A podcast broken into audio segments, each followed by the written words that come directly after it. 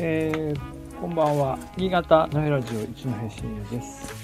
えー、今日は2月11日日曜日ですね。3連休中日ですが、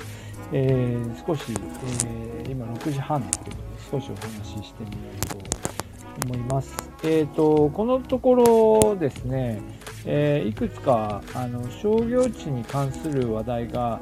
えー、出ていたのでちょっとこの話してみようと思うんですが、えーと、暗い方の話暗い方の話っていうか閉店撤退の話としてはえっと、2月の9日に、えー、セブンアイ・ホールディングスの発表で、えー、北海道から東北信越地方にかけての、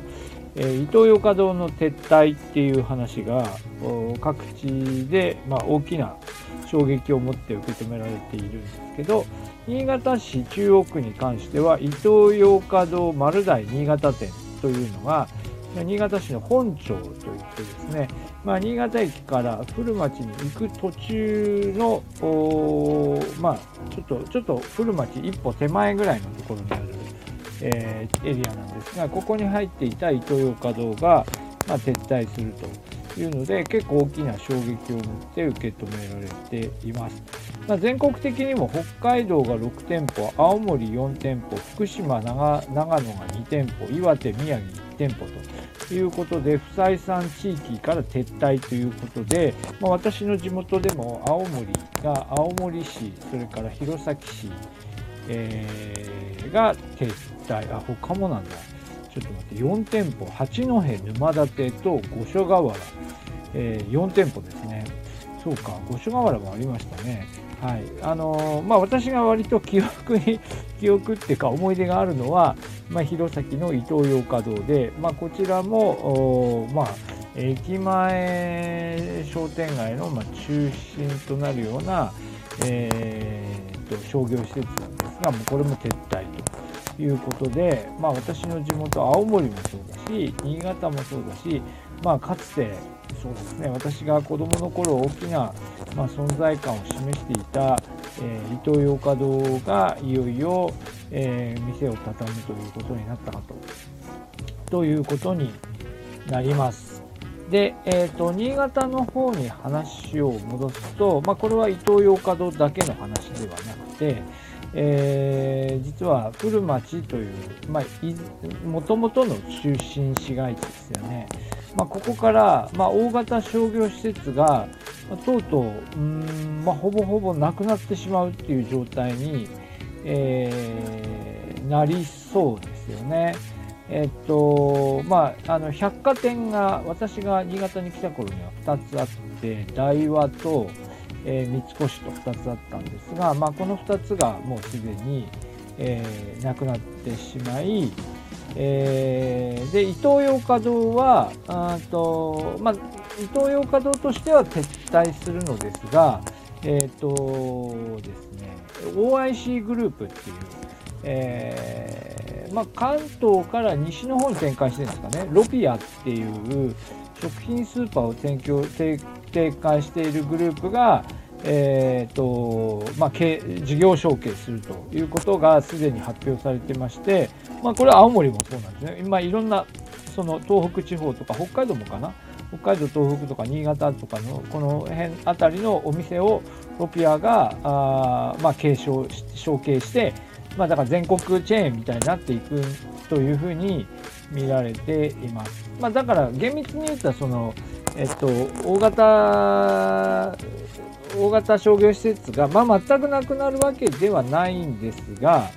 えー、ただあとこの多分ロピアっていうのはその食品スーパーというふうに紹介されていて多分イトーヨーカドーのその何て言うんでしょうね、まあ、スーパーはスーパーだけどそのうんとなんていうんですか、あの、まあ、まあ、子供たちからするとデパートみたいな、何でも、何でも揃うみたいな、えー、その、複数数回の、えー、商業施設で、まあ、上にレストランがあってみたいな、そういう、えー、お店ではなくなっていくんじゃないかなというふうに見られています。まあ、上が、こう、テナントが入ってっていうことはね、あり得るかと思いますけどね。えー、というので、まあ、まあ、新潟のこう古町というこの昔からのエリアの、まあ、これからっていうのはずっとこう、まあ、課題として語られていたんですがまたもう一歩、えー、ちょっとこう、まあ、縮小していくような感じが見えてきています。まあ、彼多分各地で同じようにこの洋華堂の撤退というのが、まあ、意味しているところが、まあ、似たような意味合いがあるんじゃないかなと思います。多分弘前なんかも同じような意味で、うん、そうですね、弘前は 駅前とまたちょっとあの別の土手町とかですね、えーまあ、どのどのエリアもなかなか苦しい中心市街地駅から伸びていく中心市街地は観光地であるんだけどなかなか大型商業施設は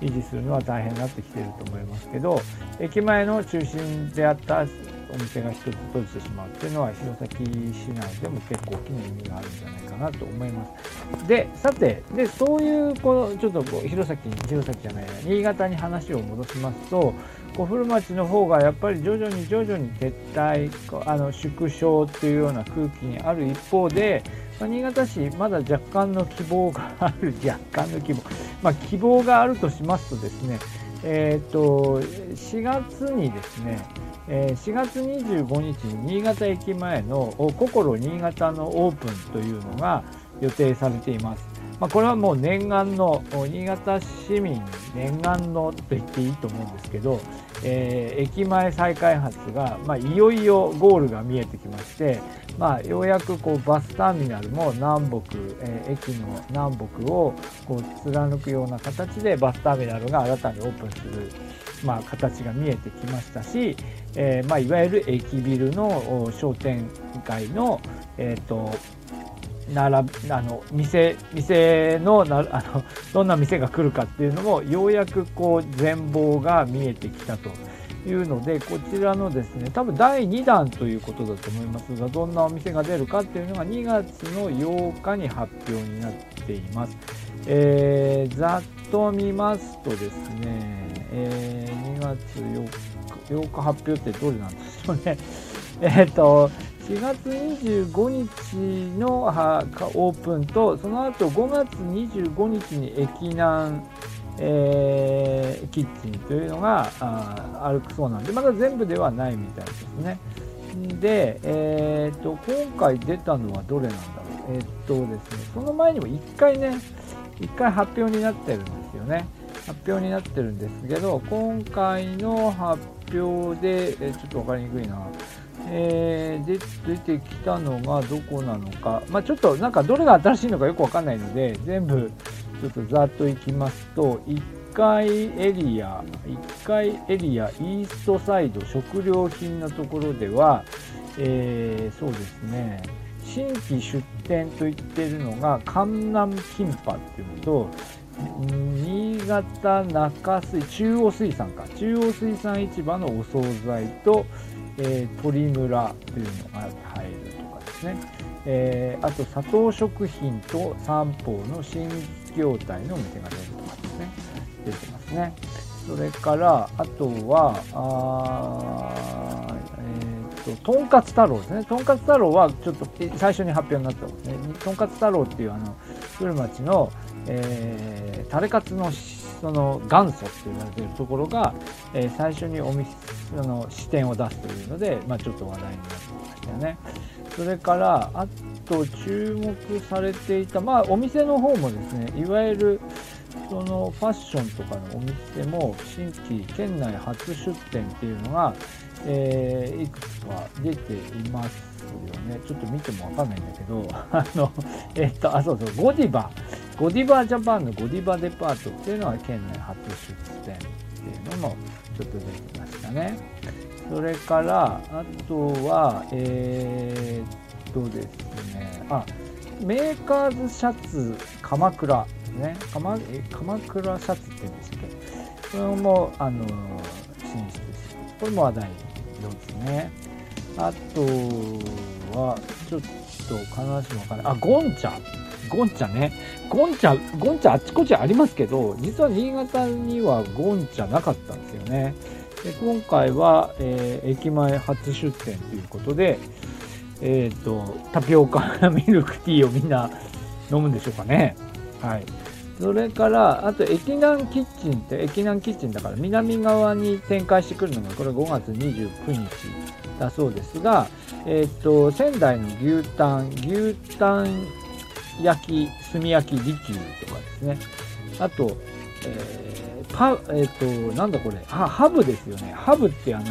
ありますよね、パブ。ハブも、ハブもね、新潟になかったんですよ。ハブが、ハブ越後ビアパブっていうのを出すですね。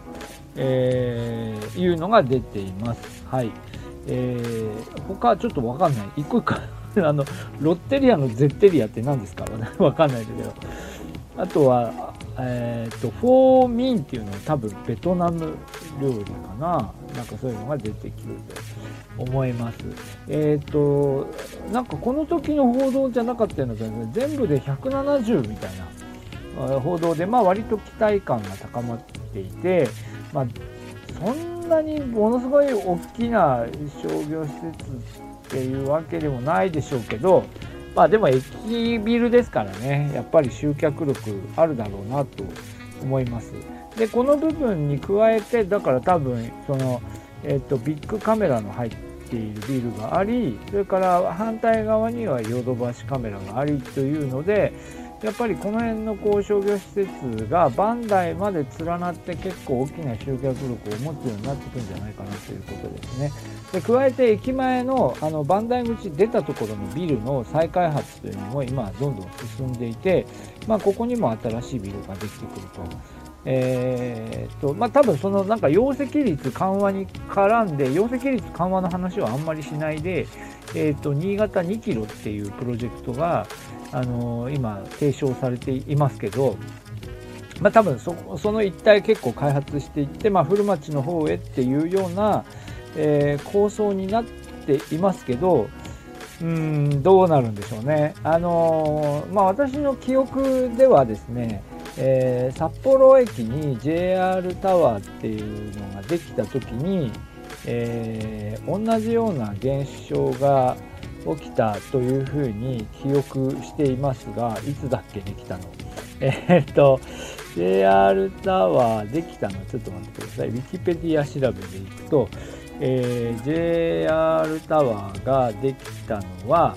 2000年2003年ですね。2003年にできてますね。この2003年にできた時私記憶してますけど多分その、えー、最初こうすごく言われたのはその大通りとかのデパートやそれから大通りとかまあ、すすきのは飲み屋街なんであれですけどやっぱりそのこう駅前から大通りを通って、まあ、駅前大通りすすきのっていう感じですかね。南北線の駅が並んでいるこの一帯の中でやっぱり駅 JR タワーのでっかいビルの中のあの商業施設あとその周辺のこの間何でしたっけ？閉まったエスタとかなんかいろいろこうありますよね。あの駅ビルのところにやっぱり集客力がぐーっと持っていかれてそれであの大通りとかのお店がちょっとだんだんこう苦しくなってくるんじゃないかって実際に閉まっちゃったところもあったかな。まあ、というので、あの、一旦やっぱり駅がすごく求心力、え、ー、と、ステラプレイスか、ステラプレイスとかですよね。なんかやっぱりその、一旦やっぱり駅がこうギュッと大丸含めて、えー、求心力持っていっちゃった、持っていったっていうのが札幌の、やっぱりこの、もう20年ぐらい前、もう20年前なんですか、時の現象ですけど、多分これと似たような現象が、その新潟でも、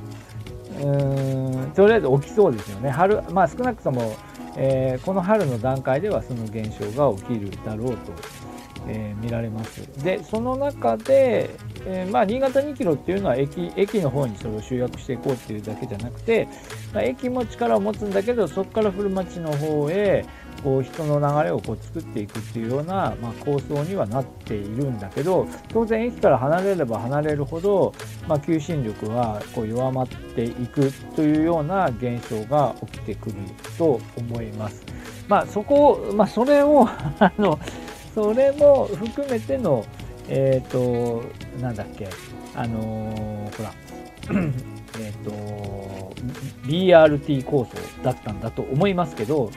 まあ、BRT 構想は、うんまあ、結局、まあ、BRT という名で、えー、こう展開していくという意味では少し、うん、構想を軌道修正せざるを得ない状況になってきていますし、まあ、まあ、とはいえ、まあ、でも新潟とこう新潟駅と古町の間の、まあ、やっぱ交通をうんやっぱきちんとこう維持してで人の流れをこうなんとか残していかないとやっぱり尻すぼみっていうところはありますよね。うん、なかなか難しいところなんですが、まあ、そこをこの後どういうふうに作っていくかっていうのが新潟市にとっては大きな課題ということに、まあ、なろうかと思います。まあ、私はあの在在住新潟市なんですけど在勤新発田市なんで、まあ、新発田市の立場からするとまた別の、ね、見え方ですけどねその新潟駅がこう非常にこう集客力を持ち始めた時に、えー、柴田市としてどうやってそこに、まあ、あやかるというかそこにこう連なるような形で、えー、柴田市自身も、まあ、柴田市はまあそういう意味ではちょっとこう、えー、若干こう新潟駅から少し移動していった先にある、まあ、観光観光の場所として、え存在感を示していこうとするんではないかなと思いますけど、まあ、そういう存在感をこう示していけるのかどうかですね。いろいろ考えるべきところがまあ、柴田の側には柴田の側であると思いますが、まあ、今そういう状況になっているかと思います。はい、今日はちょっと久しぶりなので、あのいくつかのトピックにまたがるお話をしましたけど、まあ、今回、えー、先週ですね先週発表になりましたイトーヨーカドーの新潟の新潟からの撤退ということに合わせて、まあ、これから新潟駅、えー、新潟市の中央区の街並みというのがどういうふうになっていくのだろうということについて少しお話をいたしました。はい、どうもありがとうございました。